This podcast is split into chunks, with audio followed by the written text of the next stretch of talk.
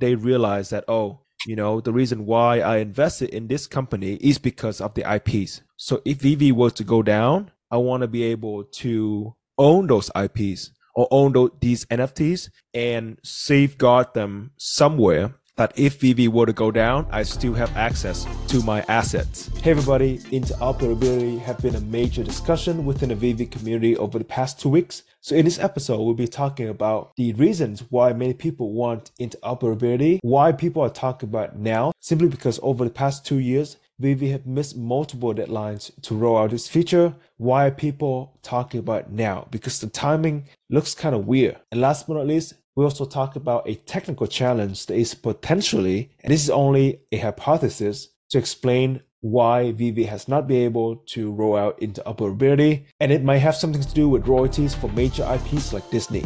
Let's get to it. So, in the past few weeks, I've noticed that there's been a lot of talks about interoperability, and this is a topic that I don't know much about, and honestly, I don't care much about, but people have been talking about it, so I knew that I had to do some research to educate myself. And another question that I had was like, why are people talking about now? So I feel like this is a very relevant topic, a very trendy topic to talk about in our podcast. And I think a lot of the, these discussions are not, you know, first or anything. Most of them are very reasonable from the community, especially during this time. I have some questions for you later, but this is what I've learned so far to answer my question of why are people talking about interoperability now. So the first thing is the fact that VeVe promised this feature in 2021 and but haven't been able to carry it out. I think they will have interoperability eventually. It's just that they have been missing a few deadlines and that kind of frustrates some people, right?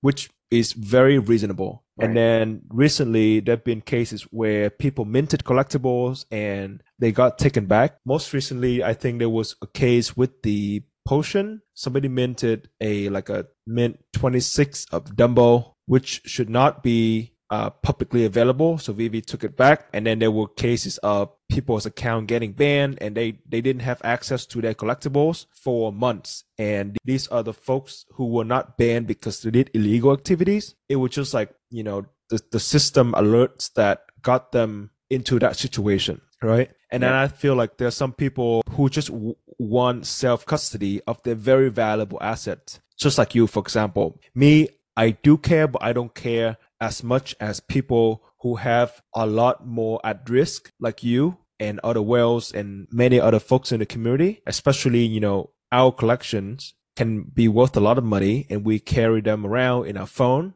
and we, there isn't like a facial recognition feature or anything. So it's not the safest method to protect our assets. And I think so those are the reasons why people want interoperability but I think the reason why people have been talking about it now is because VeVe is not doing well and we've been losing users left and right. Prices are tanking. So I feel like there is some concerns in the community that VeVe might not become what people expected it to be. Hey guys, just a quick message. Every week I massively work over 20 hours to bring you the most non-BS VeVe content. English is my second language and there were nights we recorded until 1 a.m. My brain stopped processing and I naturally spoke Vietnamese to him and it got pretty weird. But that's just how dedicated we are to this podcast. In return, we ask you to enter a gentleman agreement. We will continue working until 1 a.m. for you, but we ask you to subscribe to the podcast leave us a rating, and tweet at us to tell us what you think because those comments will ultimately help us to refine the content just for you. That's it. That's all you need to do. Let's get back to it. And because of that reason, they know they realize that oh, you know, the reason why I invested in this company is because of the IPs. So if VeVe was to go down, I want to be able to own those IPs or own those, these NFTs and safeguard them somewhere that if VeVe were to go down, I still have access to my assets. So I think these are all valid reasons. I, I read through so many Facebook posts and, and tweets of people, and they have really good points. What are your thoughts? Are you okay with not having it now and waiting for it later, or you want it now? So just let's go from very general, you know, like the 30,000 feet perspective into the small details. Sure. So what you mentioned with the whole promise, the like vocalizing it and having it print like documented. online through different sources, through different outlets, painted a very clear picture of VeVe's intentions. And with that comes that expectation, right? So that's like like you mentioned, there's that expectation. A lot of people joined who probably were pretty savvy, who were familiar with Web three and being able to transfer NFTs into their you know wallets and and taking it, you know, just storing them safely. I it wasn't as big of a deal for me when I started. It was more of all right, how can I acquire this? How can I hold it? And I, I, really wasn't worried because I didn't think what I had at the time was going to become what it has become yeah. for me, right? Like I feel like my collection, and I've gotten plenty of feedback from different members of the community to affirm that, like, yes, what I have is worth safeguarding to the best of my ability. Do I want to be able to take the collectibles I have off the app and store them safely today? I absolutely do. Today, I have plenty to worry about. I have plenty invested in these particular collectibles. However, and you know, one of the things I, I was hoping to talk about too, maybe we'll say that later, but it's more about balancing what I have in my account because another one of your points was accounts are getting suspended temporarily or permanently for a number of reasons. I know that they have some ways to flag accounts based on the kind of activity. For example, if I pay X amount for a premium mint, if I pay a premium for a premium mint, that could cause my account to get flagged and suspended until they review it. Fortunately, which does happen pretty often for special mint collectors like you. Right. Fortunately for me, you know, knock on wood, it, it hasn't happened so far, and I, I hope it doesn't. But I we have known you and I have known a few people who have had their accounts suspended because they sold a mint for a premium and maybe the, maybe it was like a walt right mm-hmm.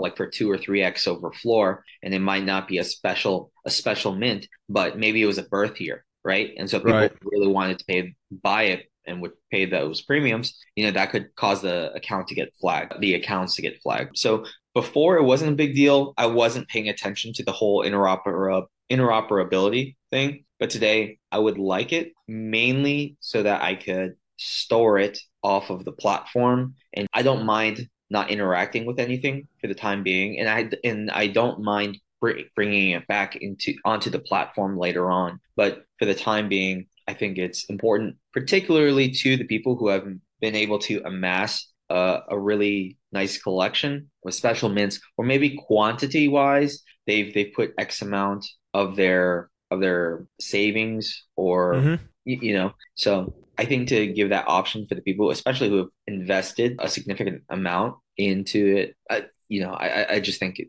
it's it's worth um what's the word i'm looking for escalating mm-hmm. the, the process yeah so i read through the the facebook post which i think you should just create like a random account like john smith or whatever and read through people's posts because I, I really enjoy reading through Facebook because people there they're using their real Facebook accounts. So there's a lot more accountability and responsibility compared to people being anonymous on Twitter. So two quotes that stand out to me. This guy Cal said that if I sold you a valuable physical comic, would you want to keep it at your house or mine? If you want to keep it at my house, you can come over and look at it as much as you want. And I think this really resonate with a lot of the folks in the community because if you were to buy an AF-15 secret rare for 15,000 gems, right? Or $15,000, you want to own it, right? You don't want it to have, you don't want to carry a risk of it being taken away because $15,000. And if you were to have the gems to buy that particular comics, you have way, way, way more valuable NFTs on VeVe, right? So your portfolio is, is going to be huge. And also the other guy,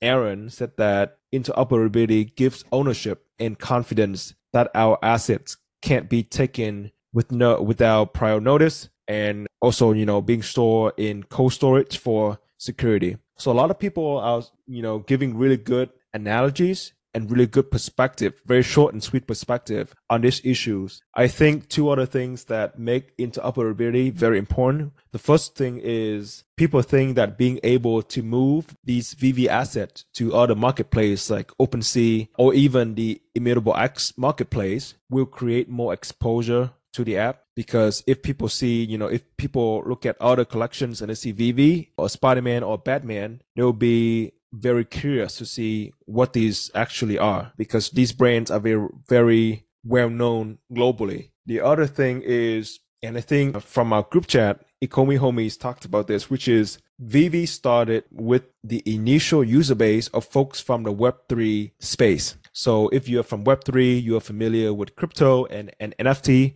you want to own your digital assets. So it is another good way to advertise to that that you know core group of users, which is Web3. VeVe have always wanted to target the mass market and that's why they make everything very user friendly. They make everything centralized. So if there's any issue, they can work on them right away. But I think these are very valid points too, because its ownership is one thing, but it's also exposure to the app and resonating with the Web3 folks too. Yeah, I, I never experimented with other projects outside of VeVe in terms of, you know, digital assets. NFTs or, or digital collectibles. And like yeah, like I've mentioned before, my exposure to Ecomi and the Omi token did bring me to VeVe. So and and after having spoken with a number of people, you're you're right, and so is Ecomi homies with the whole people wanting or expecting the same thing, right?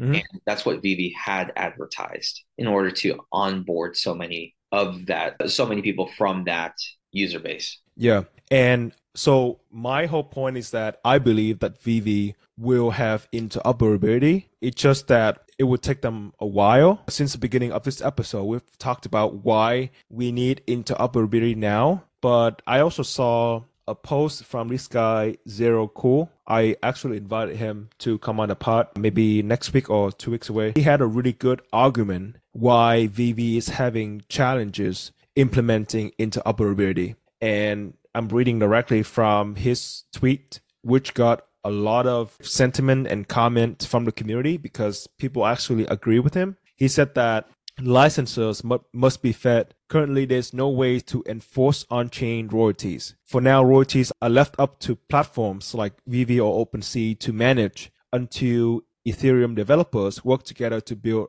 a proposed standard called EIP 2981. This is not up to VeVe to develop. This EIP 2981 runs on top of Ethereum blockchain. It is a standard that focuses on signaling to market participants, OpenSea, for example, the royalty payment information for a given NFT um, it allows for attaching royalty information to the token itself, thereby making use of a common data store and computation layer that all participants can access. Once royalty system is in place across multiple chains, you will start seeing the VeVe walls coming down. The first hint of interoperability is the IMX partnership with Polygon. So from my understanding of reading this tweet, it's about making sure that Disney and DC get paid It's making sure that the royalties get to these IPs. And from my understanding of his tweet, and I'm I'm a total blockchain beginner, it sounds like there's no standard method to enforce royalties across platforms. It is possible to enforce royalties on maybe like Immutable X marketplace or even OpenSea. But if you were to take your you know Mickey Mouse NFT to a totally new platform and sell it to somebody else for a thousand dollars or whatever, there is no way to make sure that VeVe will get their 6.5% fee or whatever. Right now, from my understanding, from reading this tweet again, because I'm a total beginner, it sounds like the royalty aspect is basically just having the data. Okay, 6.5% of the sales will go to Disney. It's just storing that data. It's actually not enforcing that, okay, the actual 6.5% of this sale will go to Disney. Does it make sense? Yeah, that does. Mm-hmm. Right. And then there, there have been some, you know, counter arguments of, oh, maybe they should limit it to be interoperable to certain platforms that do enforce it. So there's a lot of back and forth, but this is a very educational and, and very thoughtful discussion about why VeVe has not been able to roll out. There's another person in the VeVe army, Z. He mentioned mm-hmm. that like it, it would be a great thing. And I, I think this would buy VeVe some time too to have every person who joins VeVe before they start, you know, when that time comes Mhm. to have everyone go through a few tutorials so that everyone at least or so so at the very least VeVe has done their their part to try and educate for further educate the community on how to be responsible for their own collectibles when that time comes. You got me thinking a lot about how, you know, Zero Cool's post got a lot of positive feedback and I have the the the pleasure of being able to communicate with him amongst, you know, maybe 40 other special mint collectors. Oh, okay, good. who are still, yeah, who are still around yeah. and and you know that this was news to me but it makes sense and so you know sometimes getting news can be frustrating but it it brings us one step closer to understanding the why and that's and that's the biggest challenge like understanding the why or getting that that response that we desperately need and and have been asking for. So it's great that different members of the community are able to speak out and actually educate rather than just comment without having that that background knowledge. Yeah, I actually because you mentioned he's in the uh, the special mint collectors. I actually looked at his collection and it's pretty nice. He has some he has a beautiful mint in there. Yeah, the guys the guys got a loaded profile with like those special mints. And you know that's it's it's really motivating to still see people collecting like that. And when i was starting that was one of the first accounts that i noticed. And i was like wow I, I, hope i can do something like that one day. Yeah so i'm, I'm pretty excited. I actually texted him on twitter and then later on in the VeVe app to try to invite him to to come on the podcast. Because once in a while we have this like cloud of people talking about one specific topic in one specific direction. Mm-hmm. You know, it's like, oh, interoperability, we need it now. Why hasn't it happened yet? And these are the be- benefits of having it now, right? And Yeah. then once in a while, very rare, there will be like one person explaining things in a very thoughtful and in, and in a very educational manner. So that was cool. So Zero Cool, thank you and cannot wait to have you on and talk more about this particular topic of interoperability. That is it, everybody. Thank you so much for tuning in. I hope you have enjoyed the episode today. And if you have, remember that gentleman agreement. We will continue working until 1 a.m. just for you. But in return, we ask you to subscribe to the podcast so that you don't miss out on the actionable and valuable insights, everything VeVe and OMI related. Don't forget to give us a rating and tweet at us to let us know what you think about the podcast so that we can refine the content better just for you. Thank you so much. We hope to see you again next time. Peace.